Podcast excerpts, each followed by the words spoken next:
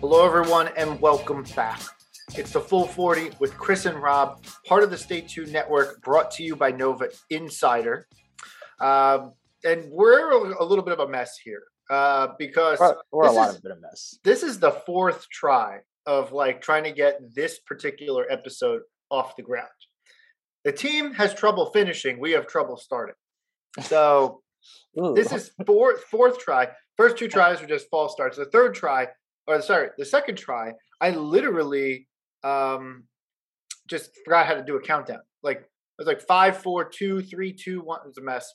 We all just it was broke it was laughter. interesting. Yeah. And then and then and then on the last try, our producer Brian, his power just went out at his house. Like we were like about a minute into the podcast, and then boom, he lost power. So southeastern Pennsylvania power grid. I don't know what's going on there, but rough. hopefully you're back up, Ron. Well, Um, if we if we have trouble starting, we're always looking for sponsorships. I think there's some prescriptions out there that maybe they'd be a good sponsor for the full forty, but we'll get to that later. There you go. There we go. Uh, so maybe a maybe a maybe Roman or something like that. yeah, I, I, I can't keep him straight these days. Yeah. Yeah. yeah. well, there's there's medicine for that too. So, all right, we're really we're really it's uh, on- it's it's gonna be a day. It's gonna be a day. It's going to be a wet day. Rob's got his drink pulled up right now. Rob, what are you drinking? Um, switching it up today. Uh, Woodford Reserve unfortunately did not call us last week, so I had to switch the whiskey I was drinking.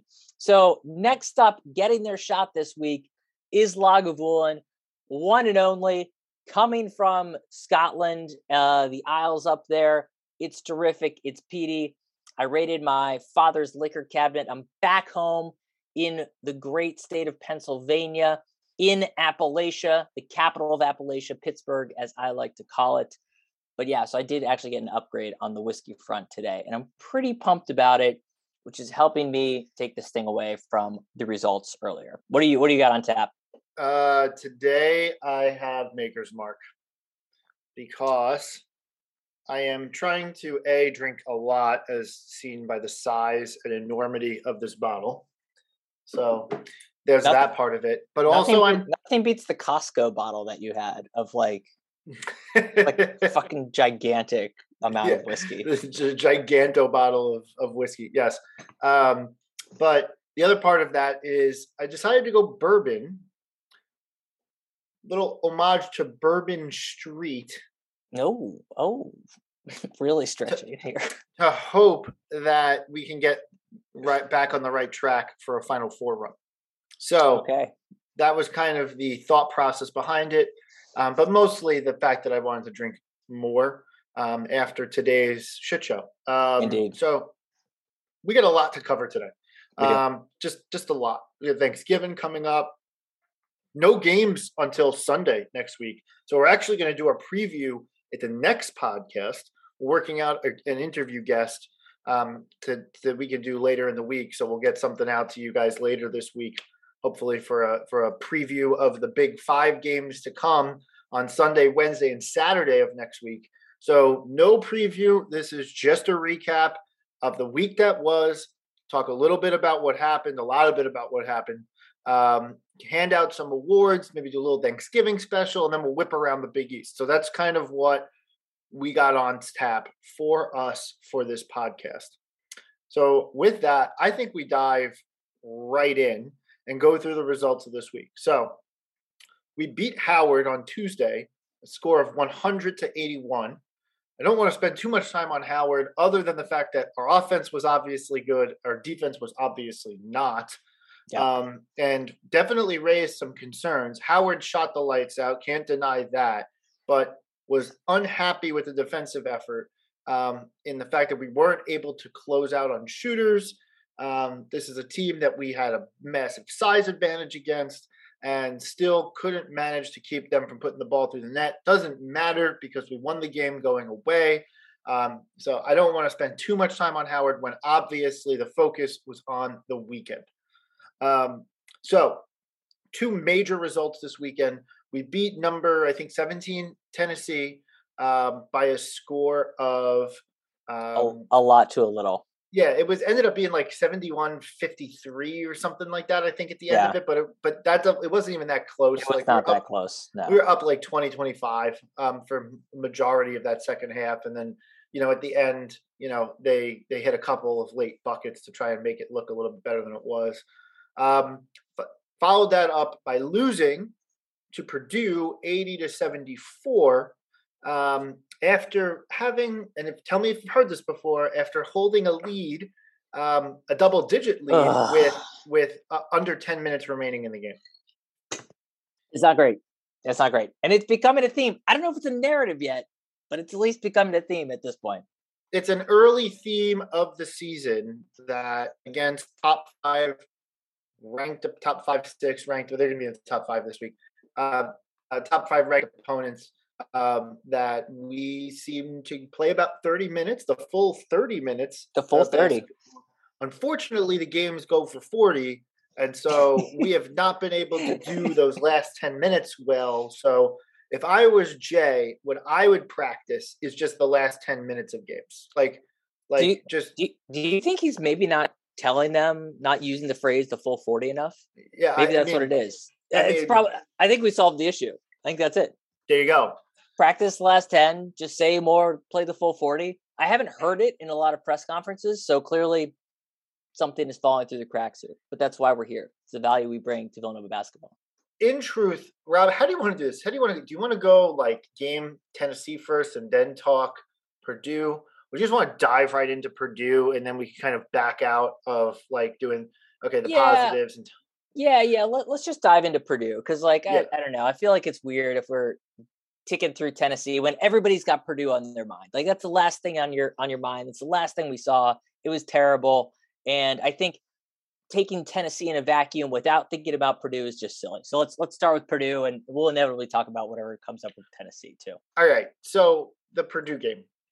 So really fun, energetic, up and down first half. We end with a 33 to 31 lead. I believe that was the halftime score. Um, they had the ball in the last possession of the second half, and Slater stood up to uh, Ivey, who that kid's electric. That kid's like a oh like a God. poor man's Ja Morant, in my opinion. Um, that kid's terrific. Um, but um, stands him up. Um, he drives the lane. Slater stands up, like gets a nice big block, Huge and play. we end the game with so, we end the half with some momentum. Go into the locker room with a little bit of a lead. Then in the second half, there was no like debate. Like the first 10 minutes of that second half were just like all Villanova. Like we had them, we had them locked down. We had them play in the way we wanted to play. We kind of went small ball, which we talked on the podcast last week about. We thought, hey, this is what needs to be done um, because there's never going to be an answer for that guy Edey. Not even Trevion Williams is not. We don't have an answer for guys that big. So how do you play that? Well, your best defense against that is to run small and make them adjust to you and adjust to your force of will.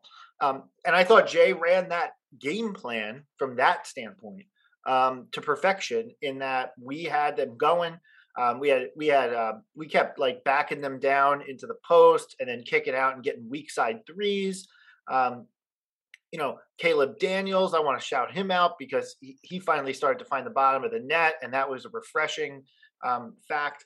And so everything was going right until it stopped going right with about 10 minutes left in the first half. I mean, in the second half, um, in the game, uh, when when the legs clearly went out from under the uh, us, quite literally, um, as the free throws started getting missed, mental errors started to be made.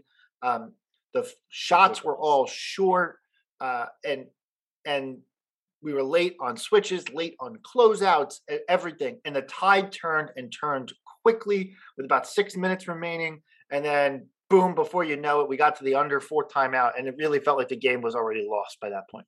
Yeah, absolutely. It was one of those ones I look back on, and if we had pulled this out, I would have come away from this feeling way more pumped than I would have expected to. it was like you said, the first 30 minutes of this was just a, and honestly, from an objective standpoint, 35 minutes of this game was really exciting and it was one of those punch counter punch type games honestly a few more make made shots in the first half would have reminded me a bit more of the UNC type game obviously the national championship which was a classic run punch counter punch and we just ended up on top at the end it seemed to be playing out like that and i was really impressed with our team's ability to take those punches to deal with them And even in the first half it seems I think we got down eight or something like that. And I was a little bit worried that we weren't going to be able to just show up today, but we did, and this team got it done. Really interesting team in Purdue. Really interesting matchup. Can't say enough about Jaden Ivey. That guy was really fun to watch. I would love to have him on Nova. There's no way he would fit with Nova from a stylistic standpoint, but super cool to watch. And obviously, just super weird matchups that you alluded to with both Edey and Trevion Williams. This is one of those teams that, um, you know, no matter who we play the rest of the year, it's going to be one of the more interesting games that we can look back on from a matchup perspective for sure. Yeah. And I think before we get into really in depth kind of breaking down kind of why we lost, and I have a very particular reason why I think we lost. Um, I think you have to give a lot of credit to Purdue, right? Like to me, to me, I test only, and this is not like coach level college basketball guy, etc. oh, it's not. you're no. not. You're not a coach. A guy D one. No, no. But Purdue is a national championship favorite. Like they are really good. Like I think they're better than UCLA in my. They're opinion. they are definitely better than UCLA. They're definitely better sure. than UCLA in my opinion, and I am not seeing the obvious flaw the guard play, the wing play. Um, they got a guy who can absolutely light you up from deep. Um, they have two monsters inside who have different skill sets and can do different things, and they can defend different positions.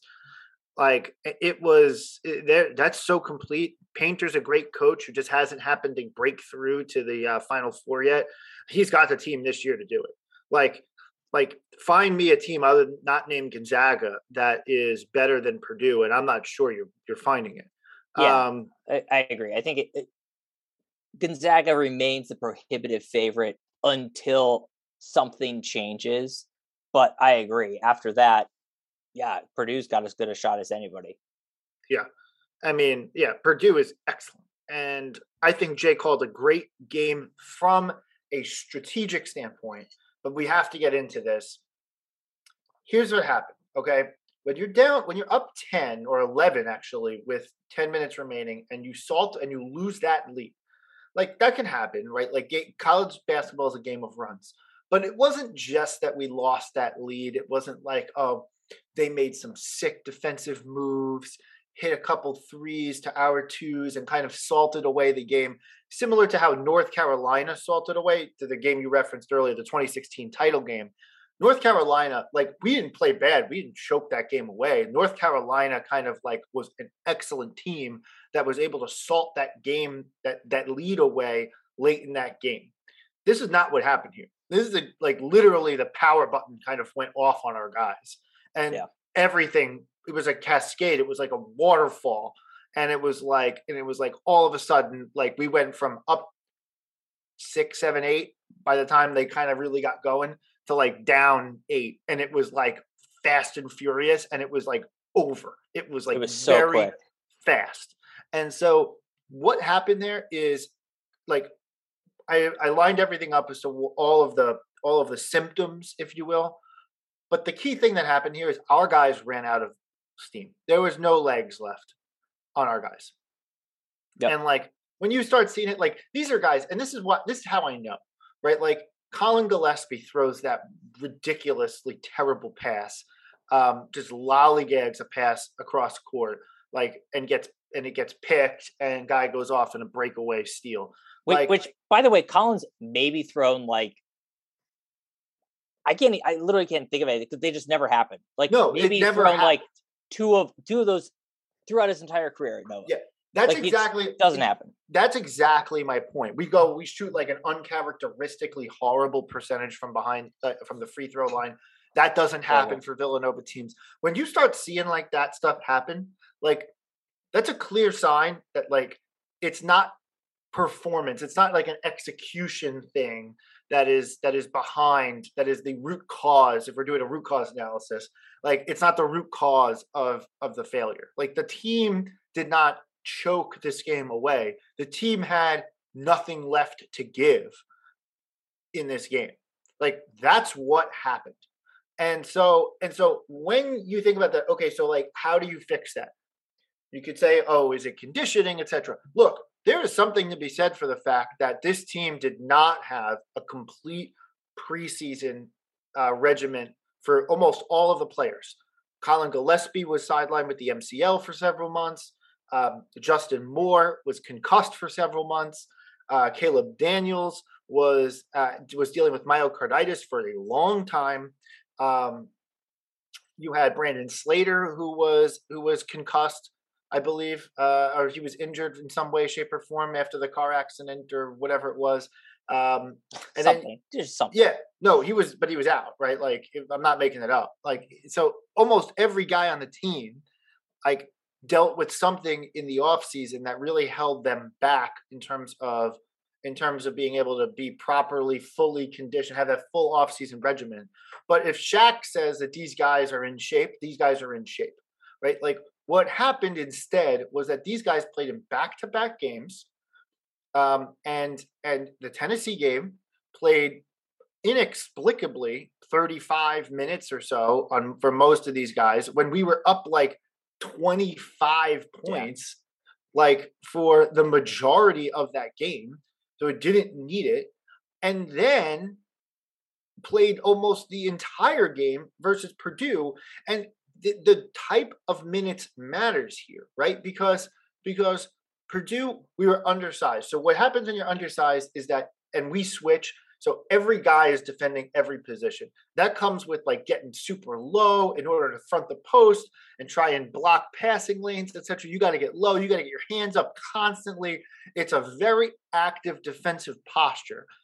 So 40 minutes or 35 minutes of Villanova basketball is when eh, when playing a team like Purdue is an absolute marathon of a of a length of time. So so these guys are absolutely toast by the end of that game. And the reason why, and I and I put this on Twitter, but like the the loss it falls purely on Jay Wright.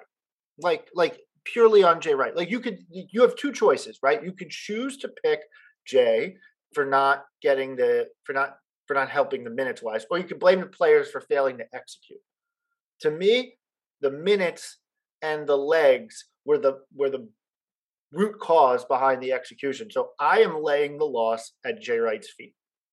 Yeah, I, I can't agree more. I mean, I think you said pretty much everything we've been thinking about. And I think from a casual viewer, it even got called out a number of times on the broadcast. And I think a lot of, I don't know, I go back and forth in that it seems like such an obvious fix that that can't be the answer, right? Like if you and I can sit here and say, oh, I'm observing that nobody else is playing aside from our starters because when Dixon was out, we went basically 10 minutes of gameplay with the same five players on the floor, aside from a 30 second appearance from Chris Arcidiacono. So you effectively have the same lineup on the floor. If we can see that, if the announcers can see that, part of me says it can't be that obvious, right? But uh, sometimes I sit back and say, yeah, maybe it can be, right? You've got tired legs, as you were talking about. The same time, like you're basically throwing the same continuous look at the other team and giving them 10 minutes to figure it out. Literally nothing is changing. The announcers were mentioning, hey, Villanova keeps running the same play. And it was effective until it wasn't, right? And unfortunately, we didn't have anybody else that we were going to to change up that look, to give us anything different that might just alter in any way, shape, or form what was happening on the court offensively or defensively. So when you give your opponent and when you give a great coach like Matt Painter that much time to figure it out, they're going to figure it out. So yeah, I think the legs absolutely contributed to it. I think you said the root cause of the legs. I think the root cause is is the underlying rotation into that because I think that does play into the opponent's ability to take advantage of it, um, both on the offensive end and defensive end. But it's something that we've now seen a couple games. I think we were joking about, you know, not drawing too many conclusions from our last game. This is a clear narrative for this team. Like this is narrative. a narrative. This it's is narrative. narrative. narrative. Boom. Official. Boom. It's official. Narrative. This is the first official narrative of the season. This is giving permission to our fan base to keep talking about it. Just because you can see it and it's obvious to you doesn't mean it's not, it doesn't need to be fixed. Jay's yeah. a great coach. We can still criticize him. This needs to get fixed. Like, you don't get points, you don't get bonus points in the Hall of Fame for being stubborn and not fixing this. I don't I don't get it. Yeah. It's it's look, and this is not any announcer, right? Like this is Fran Fraschilla. He's a coach himself, pretty wise basketball mind overall.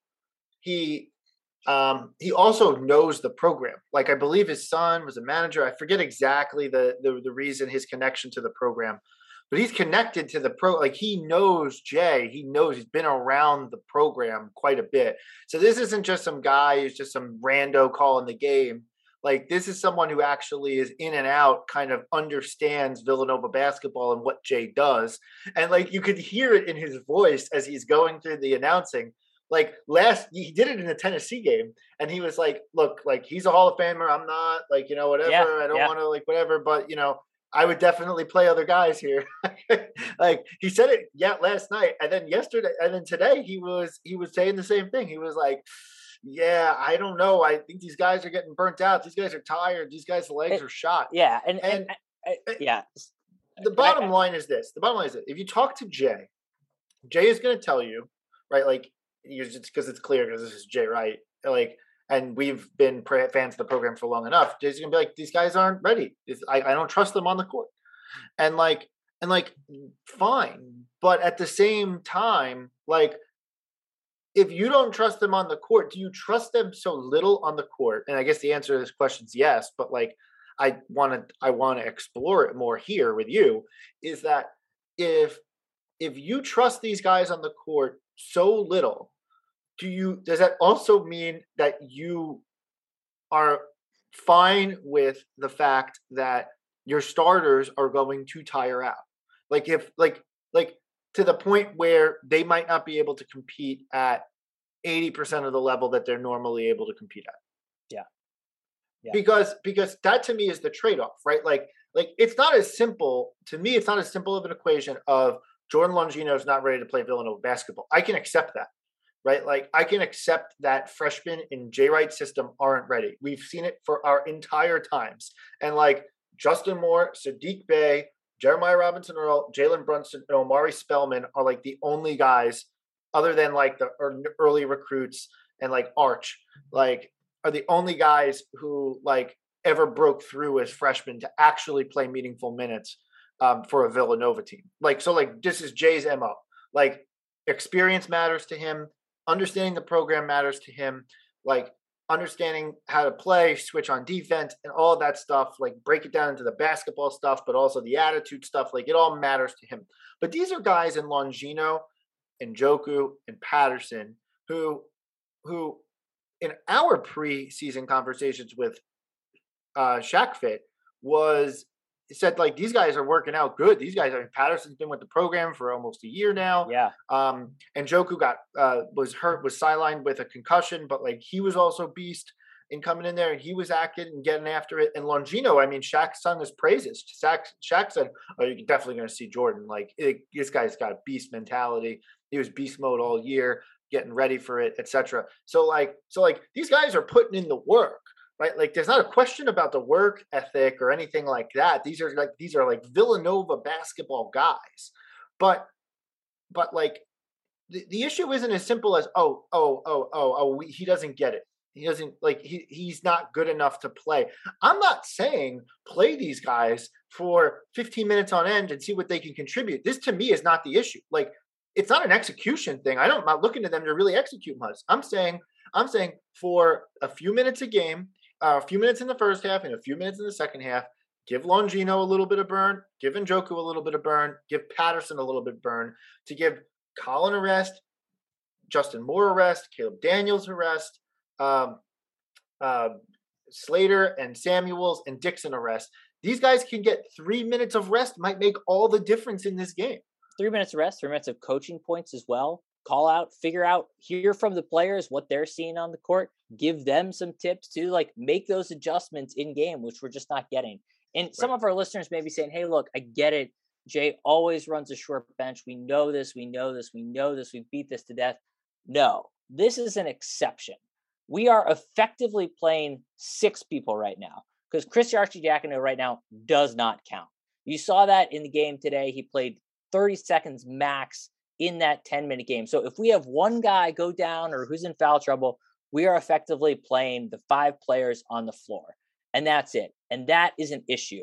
If you look back at 2016, the 2016 17 season, 2018 19 season, um, those are two years where we were, we know, we knew and we talked about just how short the bench was. There were still seven and eight guys playing meaningful minutes. And again, this may be earlier in the season. We'll get to this in a little bit. Jay may be ideally bringing the guys along, but this is still exceedingly tight to be managing this team. And I think you said it well. That's fine if we want to go that route. We just need to be comfortable with the consequences. And one thing I don't want to hear is I don't want to hear any listeners saying, oh, these are young guys, they're top athletes, they can handle two back to back games. Sure, they can, but they can't do it at the same level as another team that's running 10 guys. There's an inherent advantage there. Right. And you mm-hmm. just have more energy. Yes, they are elite athletes. Yes, they can run for 40 minutes straight, no problem, but they can't run as fast as somebody who's getting a break in between. Period. Right, right, right. Purdue ran 10 guys yesterday and today. Right? Like like boom. yeah, Matt Painter like, Matt Painter's probably sitting there like, oh shit, he's he's not he's not playing anybody else. Like just fucking run. And you got yeah, Jaden Ivey there, man. That dude wants to run. Like, come on. It's right. No, really no, frustrating. Look, look, look, here's the deal. Here's the deal. I get Jay's whole mentality. Jay's like you earn your way onto the court, this, that, and the other thing, etc. It's also weird though because he plays them in the lower. Um, he plays them in the lower level games, like Longino and Njoku in particular, but specifically Jordan Longino has gotten burnt in every non UCLA and Purdue game this year. In like Tennessee for a little bit. But yeah. like so like so like Jay's not afraid to actually put him in. So this isn't even like a you need to learn Villanova basketball type of thing. Like like you don't get it, so you don't deserve to be on the court. This isn't like JQ not playing versus UPenn, yeah. right? Yeah. Like this is yikes. Yeah. let's let's hope we don't get any more of those. This is Jay literally saying you're not good enough to be yeah. on the court right now, which is like again, I keep coming back to this. I realize I'm belaboring this point, but like it's fine, but it's not fine when Colin Gillespie is also incapable of playing at his level, well, well, missing free throws left and right well, and throwing errant passes in the end of a game. Like that can't be the answer to the here, Here's the here's the thing that bothers me too, right? Is it's like, oh, you know what? Um, we talked about this earlier. Like Jay's sometimes okay, like, all right, if I'm going to uh, play a guy, like maybe I'll accept an early season loss. But we're, we're not playing guys. So Jay's being stubborn and we're still losing. Right. So it's, it's not working. It's right. not working. It doesn't make any sense. It doesn't right. make any sense. That's a good point. That's a good point. If we emptied the bench and we lost today's game, yeah. you know what people, you know what people would say, and we lost the UCLA game. Yeah. You know what people would say? Oh, this is definitely like a good learning experience. These cats are good. They got a lot of good pieces on this team, and they'll learn from this. And that's what people are saying anyway. But the other part of that is that like this is Colin Gillespie who's been around. He's not, he's like not learning anything. Years. He's not, not going to learn anything. anything new. Colin Gillespie's no. Colin Gillespie, right? Like like he's, he's played in big games. He played in the fucking national championship game. this is nothing. This is yeah. nothing. Right. Right. Exactly right. Like like Colin Gillespie's not learning anything new. He's no no new tricks that he's getting from playing against Purdue right? Like Justin Moore is not getting any new tricks at this point. Maybe he'll get a little bit better, more a little bit more consistent.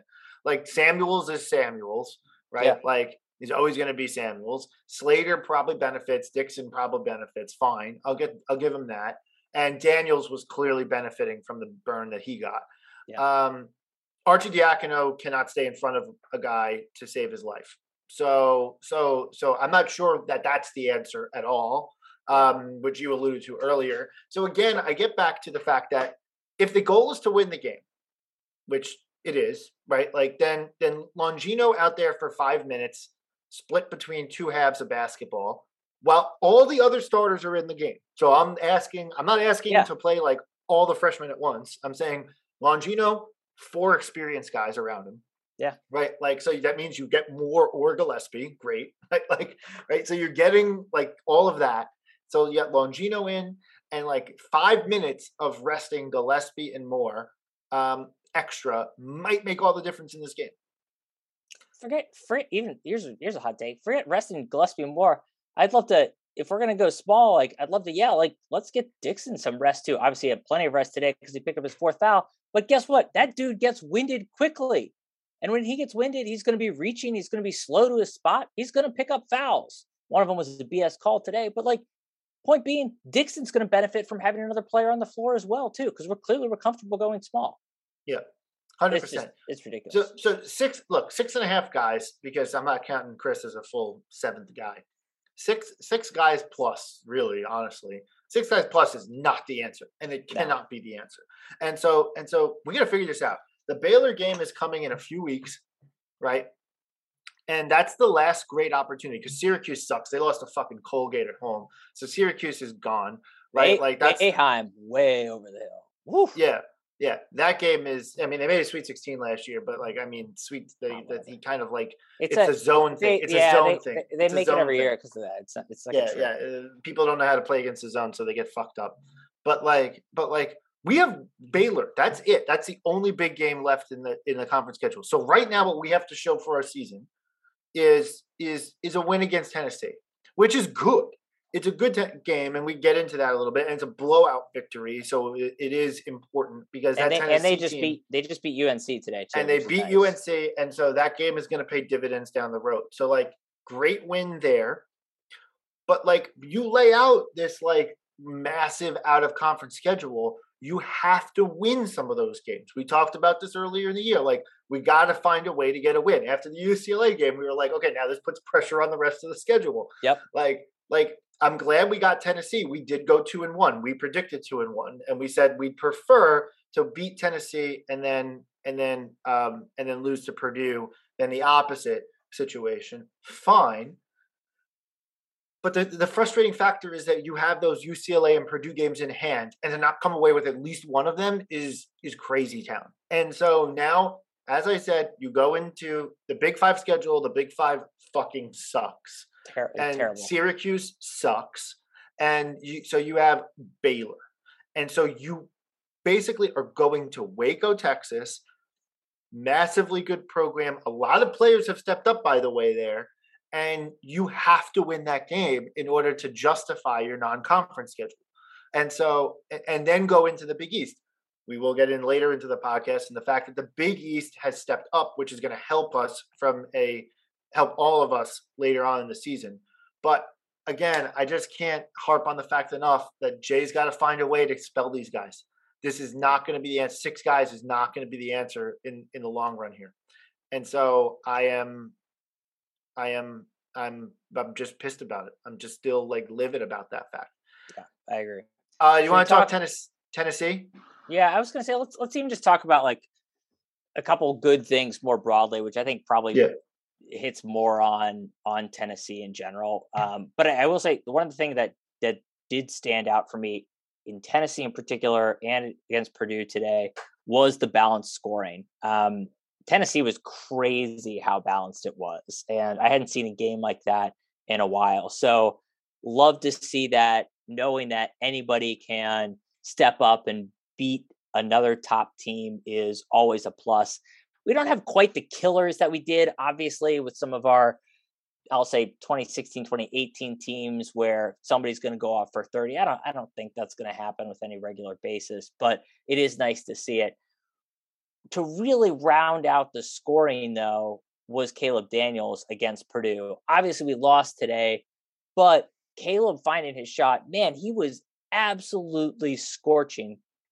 I think he missed maybe one shot or something like that. But having until that, late in the game, yeah, until late yeah, in the game, yeah, yeah, that's true, that's true. But having that confidence boost and having somebody there who can say, okay, great, Caleb's going to come in and yes, maybe he'll actually make some shots too is absolutely huge. And they were, Fraschilla was making the comment that I think it was in the Tennessee game, he still hadn't hit a three at that point.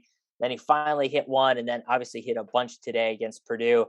I was cautiously optimistic. Maybe this is his Eric Paschall moment, which, if you remember back in the 2017 2018 season, Paschall started off the season, I think it was one for 27 it was from crazy. It Yeah. was maybe it was two for 27.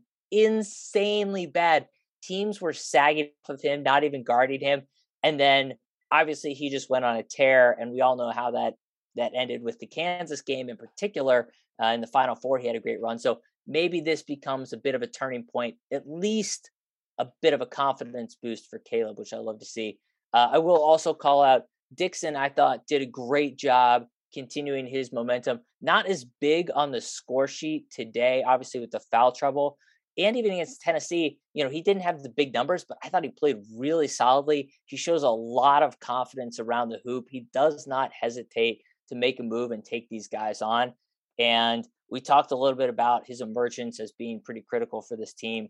I still like what I saw. I think he got he's got to be a little bit smarter on some of his fouls. One of the foul calls today was absolute garbage. Yeah, oh, yeah, I remember that one. Yeah, it was it was terrible. But regardless, knowing that we've got a number of pieces, a number of guys who can contribute and who are ready to score gave me a lot of confidence. So that was one of my big takeaways, both from the Tennessee game and then the Purdue game as well. Yeah, I want to stay on positives for a second here. Look, we talked about minutes, allocations, and stuff like that. That being set aside, the top six guys on this team, I'd take against any top six in the country. Like, Narrative. narrative. narrative.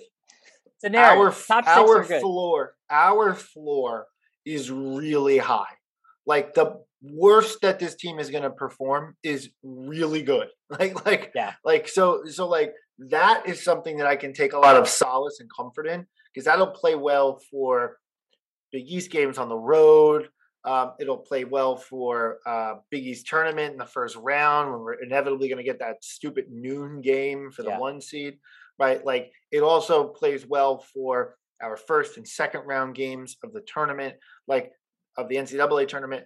That all is high stuff. Like it's good stuff. Like right, like the fact of having a high floor is really good obviously our podcast is focused on ceiling because we think that this could be a national championship contender um, and if they can figure out a level of depth that makes it possible. So and by the way jay wright himself has said that so that's not something that we invented. Like he said the only way we're going to win a title is if we find depth right? Like so that's not invented. So so like jay himself is saying that so we got to invent it. So positive point is that is that the floor is really really high for this team so this looks to me like this is like a 25 plus win regular season comfortably. Um, and so i feel very good about that fact. Um, and then i'd also point to the fact that after really on twitter expressing a lot of concern around the defense i actually think again from these top six guys that the defensive level has risen significantly from the la- from last year. I think that has a lot to do with Slater and Dixon's emergence. Um, and also, I feel like Colin has indeed found another gear defensively. He doesn't seem to be getting beat as often or as badly um, as he does. When Colin and Chris are both on the floor together, then it gets ugly. Um, but between that and um, uh, and and Caleb getting a little bit more um, in control and not fouling as much, I feel like the defensive level has risen a little bit, and so I feel optimistic coming out of this weekend from a defensive standpoint. Totally. And I think some of our listeners may be saying, well, how can you square up what you just said and what you went on earlier with our defense being good and kind of collapse down the um, down the, the end of the game? I think it's pretty clear. Like we played well until we got tired, and when we got tired, kind of everything fell apart. The offense fell apart, the defense fell apart. one went in hand with the other, and there we are. So anyway, I think that's pretty good takeaways from the week. We've got a bunch of other stuff to talk about too for uh for the rest the rest of the conference as well had a hell of a week as well. Yeah, we got to get to that. Oh, we got to do we got to do awards. We got to do, awards. We got like oh, a Thanksgiving God. thing. We got a lot going on, Rob. Come on. We do. We do. All right. All right. All right. All right. Should we do some awards? Yeah. So, Shaq Fit Man Play of the Week. A couple of different candidates, but as someone who loves above the rim play, I'm going to pick the Moore to Samuels alley oop in the Tennessee game and I felt like that alley oop was really like the final like blow. Like that was it. It was like there was nothing they had. They had they went to a zone. They weren't even paying attention to Samuel. Oh, Samuel so good. Runs a baseline run, and Moore just chucks him the pass, and Samuels just absolutely rips it home. That to me was the man play of the week. I'll give a runner-up candidate to the block that I referenced earlier that Slater made on Ivey. yes, the Slater block was really nice. I got to go with the Samuels oop as well too. Tennessee's trying to counter. They're trying to see if they can do something different to throw us off our game, and the answer was nope. We got this. Game over. All right, easy one there. Alpha dog for the week. Arf arf. For me, I'm going with Justin Moore. We talked about the balanced scoring in the Tennessee game. Justin had a great game against Purdue as well. The thing that stood out to me that we talked about preseason is Justin Moore's decision making seems way more sound this year, and he seems to be playing under a lot more control than I was used to seeing him play last year. And if he's going to continue to play with that level of confidence, that level of control, and dare I say, Jalen Brunson level decision making, I think this team has I think this team has a high ceiling. But yeah, so Justin gets my nod for uh, the alpha dog arf arf of the week. Fair enough. I'm going with Jermaine Samuels. Jermaine. Jermaine Samuels, 14 Man. and 11 uh, against Tennessee. Um, so look, in a very balanced attack, I thought he was the player of the game um, there against Tennessee. We already gave him the uh, Shaq Fit uh, play of the week. Um, and then and then he had uh, 10 5 and 3 uh, against Purdue which was also um, towards the towards the top end. So I'm going with Jermaine Samuels. I just I like to me I think people are waiting for him to be this like absolutely blow you away type of guy and it's not going to happen, but like he has steadily been excellent this entire season. 17 against Mount St. Mary's, 20 against UCLA, 11 against Howard, seven, uh, 14 against Tennessee, and 10 against Purdue. Like he just finds his way into double digits every game. The the two guys that we talked about, I think, as being big question marks, Jermaine, who've always been question marks, Jermaine and Justin seem to have their heads screwed on straight this year. And the consistency we're seeing from them is amazing. Yeah. I'm really jazzed about it.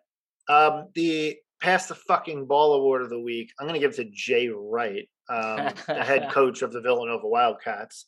Uh, for all the reasons aforementioned, if I have to give it to a player, it's going to Chris Arcidiacono. Oh, oh, okay, okay. Um, all right, I got to agree. I think Jay definitely gets the nod. Um, if I'm picking pass the fucking ball to a freshman, please. To to, to literally anyone, to anyone, please. Yes, actually, no. Full stop. It's got to go to Jay because that is the definition of the award. It's going to Jay Wright. Done. Moving on. Narrative. Narrative. Narrative. narrative. Jay, pass the fucking ball. I love it. Yeah. Oh my God. So good. All right. All right. It's a little Thanksgiving episode. We've been committed this year to a little bit of like a holiday infusion, especially early in the season. Haven't gotten approval from Rob yet to do something around Chinese New Year, but we'll work on it. Oh, um, very open. Yeah. All right. Um, so Thanksgiving. So I feel like we should do um, a little bit of like a food comparison. Who is mm. the turkey on the table? Ooh. Who's the stuffing? Like, who's the drunk uncle? Like, what do we got here from our guys? What do you think? How about how about that? Do you like that idea? I, sure, let's go with it. Let's go with it. I think I think the easy one to start. I think Colin's got to be basically the the turkey, if you will. If I'm sticking players only, just right. because he's the centerpiece, you kind of know what you're gonna get. There's not a lot of flash there. But it's solid. You're like, yeah, this is pretty good. Like gets it gets the job done, and it's solid year in and year out, and that's what Colin Gillespie brings to the table. I like it. I'm going to take Jermaine Samuels, and I'm going to say he's the stuffing. You know that it's going to be there every year. Some people make a really good stuffing. Other stuffing is a little bland. Most of the time, it's pretty good. so I think Jermaine is the stuffing. And he also knows how to stuff sometimes, as we talked about on the previous segment. indeed, indeed. Uh, interesting word choice. But yeah, we'll, we'll roll with that. we'll roll like a dunk. Come on, man. Yeah, yeah, yeah, yeah, yeah. Out of the gutter. Yeah, I mean, hey, we started off we started off the pod with uh, basically a Cialis ad, so there we go. um, anyway, oh god, I'm only on drink two tonight. I wish I was on more. Um, all right, so what do we got? We got the stuffing. We've got the turkey. So I guess we've probably got some of the sides at this point. Maybe we do a little uh little cranberry, little cranberry sauce, little cranberry jam. That to me is something that not everybody likes. It's really up for debate a lot of the time. So if I'm thinking about our players on this one, I think for right now, it's got to be Caleb Daniels. Yeah, I was, I was laughing. I was really hoping you said Caleb Daniels. It's got to be really well be done. Caleb Daniels. Really well done there. Daniels. Really well done. Yeah. Um, um, I'm gonna pick Eric Dixon next. Mm, okay. And I think he's the gravy because Ooh, because yeah, yeah. because I thought that Dixon was just going to be like you know this kind of side piece of the year, yeah. And he's been that delicious additive when you put it all on top. Like you, you just, side piece. You layer it on, you layer that on to the top of all the food, and it makes everything more delicious. And it's a it's a it's a pretty damn good gravy. If I if I don't say so myself. I, I like it. I like it. Um Udis leave us. I guess we can kind of round it out. Slater to me, you know, if I think about my my foods that's left, I've got a dessert. Slater to me has been a little bit of a dessert this year. He's like um you know, but he's we, but he's like a solid dessert. He's like apple pie, pumpkin pie you level know, dessert. You know, you know, I, I hope so. I hope so. I'm not quite there yet. I'm like I'm excited to see him, and maybe that's kind of where my head's at. Like I'm excited for dessert and know it's coming. I've got it in my head, and that's where I think about Slater. I'm like, yeah, we've talked about Slater. Slater's had some games. He's had some games, but I want to see that top notch game against the top competition. So, so he's a little bit of a dessert in my mind. I'll say. Justin Moore's the mashed potatoes. Mm, mm. Delicious. Everyone likes it. Not complicated. Gets the job done every time. You need it to fill you up. You can fill it up. It'll stuff you. you. Yeah. um, he can fill. He can fill up the. He can fill it up. Um, but he could also. He could also. Um, you know. He could also knock you on your ass, so to speak. So he's he's the mashed potatoes. Um, I uh, that that that's kind of where I'm at. Um, the uh, the freshmen are the vegetables in that no one fucking eats them. So nobody eats them. Nobody. So, everybody so, eats except the freshmen. Yeah, everybody eats except the fucking vegetables. So the freshmen are the uh, you know the the, the carrots, uh, the Brussels sprouts, if you will. That's where the freshmen are, and then uh, I think Jay's getting the drunk uncle right now, based yeah, on right based now. on the first half of the pod. He's like, I won the title, short bench, short bench, short bench. And we're like, yeah, Jay, we get it. Short bench. You like to play the seniors. Like, try something different. It's not 1994 anymore. Like, yeah. yeah. Yeah, he's having the political conversation that no one's in the mood for. yeah, like yeah, we get it. I, like, come oh, on, guy. Like, right. eat your fucking vegetables. Come on. yes, well done, well done. And then Arcidiacono is. Did he get invited? He got invited. Oh, he's okay. at the kids' table. Yeah, yeah, he's definitely at the kids' table. yeah, something. He's something on there. He's like he's like the fake champagne you give your you give the kids. Yeah, that's good. Like, that's doesn't, good. Doesn't that's really deserve that's, to that's be good. good. I like that. I like that. I like that. It's a little bit more of a New Year's Eve thing, but yeah, I'm accepting right. it. I'm accepting it here. All right. The the the dom is is getting doled out to, which is Ryan is getting doled out to the uh um to, to everyone seated at the table. He's getting the the Martinellis. You know, he's you know that, that's that's where Chris is at right now. Perfect. All right. For the sake of our viewers, our list of viewers, we now have viewers, I guess. Viewers, be listeners, viewers. viewers. Perfect. Should we? We got. We saw it's a long pod already. Should we talk about what happened in the Big East this We week? gotta too? whip around the Big East really quick. The bottom line is that the headline of the college basketball season early this year is that without Villanova picking up wins against Purdue or UCLA, doesn't matter. The Big East has been the headline conference in the first two weeks of the season, which is great news for us who haven't happened to win those games. So, Absolutely. and if you said you saw this coming, I'll tell you, you're full of shit. yes. Nobody saw this coming. Yeah, Amazing, you're the drunk uncle. You're the week. drunk uncle. If you said you saw that coming. amazing week for the Big East. If we would have knocked off Purdue this week, it would have been an absolute pinnacle on top of some Gavitt games domination.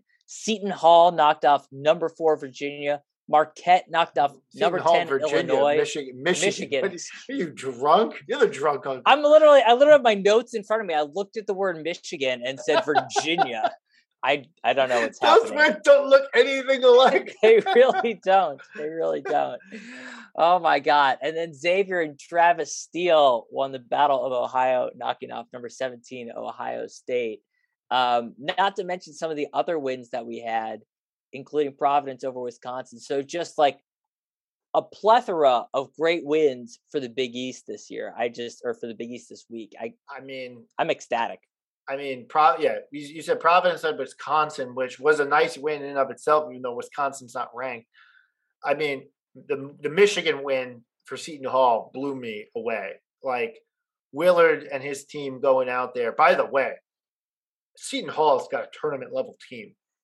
Like I watched some of that game. They have every position covered. They they're good at every spot. Like they don't have like this like big name guy at any position, but they they they're, they're solid all the way through and relatively deep.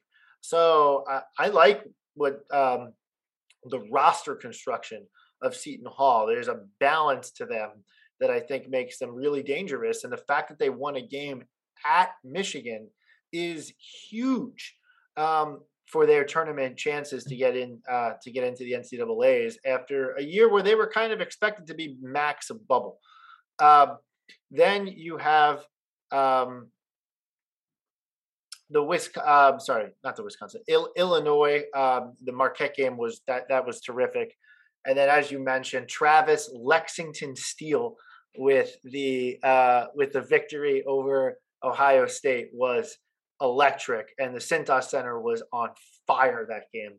Um, and so that was awesome, awesome scene uh, for the conference there um, as well. So then, and, and you got close on um, St. John's, Indiana, and St. John's had a player ejected in the first half of that game. Um, so it really could have gone and ran away. Um, so this has been this has been a hell of a week um, for the conference for sure. Yeah, absolutely. And uh, definitely some big games coming up this week. I know we won't do a full preview, but just to call out some of them Ohio State back on the menu, playing Seton Hall tomorrow, Monday, Butler playing number 15, Houston. And then you've got on Wednesday, UConn and Auburn playing. So uh, a lot of good games coming up this week as well. Going to be some further tests. Marquette, unfortunately, in the midst of getting stomped on by St. Bonaventure uh, right now. But that loss aside, great week all in all for the Big East. Um, should we talk real quick national just to kind of round this out? Yeah, so we kind of alluded to this earlier. To me, I think my rankings is Gonzaga, Purdue, UCLA, um, and then you got like you know you got a Kansas, Kansas, in there. Yeah. I think Duke is pretty good. Um, and so uh, to me, I think that's where you're looking. I think Villanova. I don't. I don't. I'm not moving Villanova way down this list here. I think Villanova is still very much on the elite eight, Final Four cusp level team. Yeah. Um, but that's kind of where I'm where I'm at nationally um, as we're kind of looking at the top the top group here. But like, yeah, if I'm betting on a Final Four right now, I'm putting Gonzaga, Purdue, and UCLA in it. That's where I'm at. Yeah, it's interesting. We'll probably drop a few spots this week. Um, you know, we're number five. I think we're number five this week. I expect us maybe to drop to like eight or something like that. but I agree. I think the ceiling for this team is, is still what we've talked about, and definitely going to be potentially one of those last weekend teams.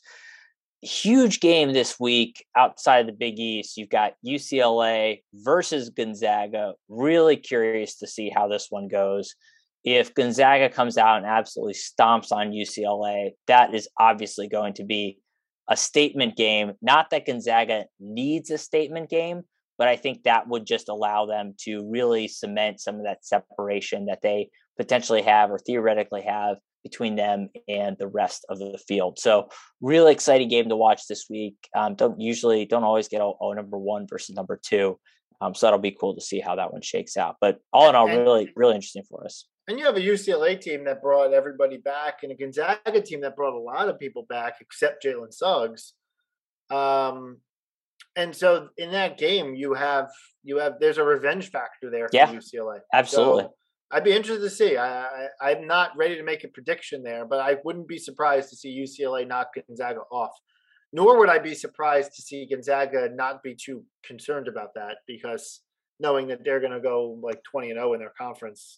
yeah, exactly. What does it matter? Exactly.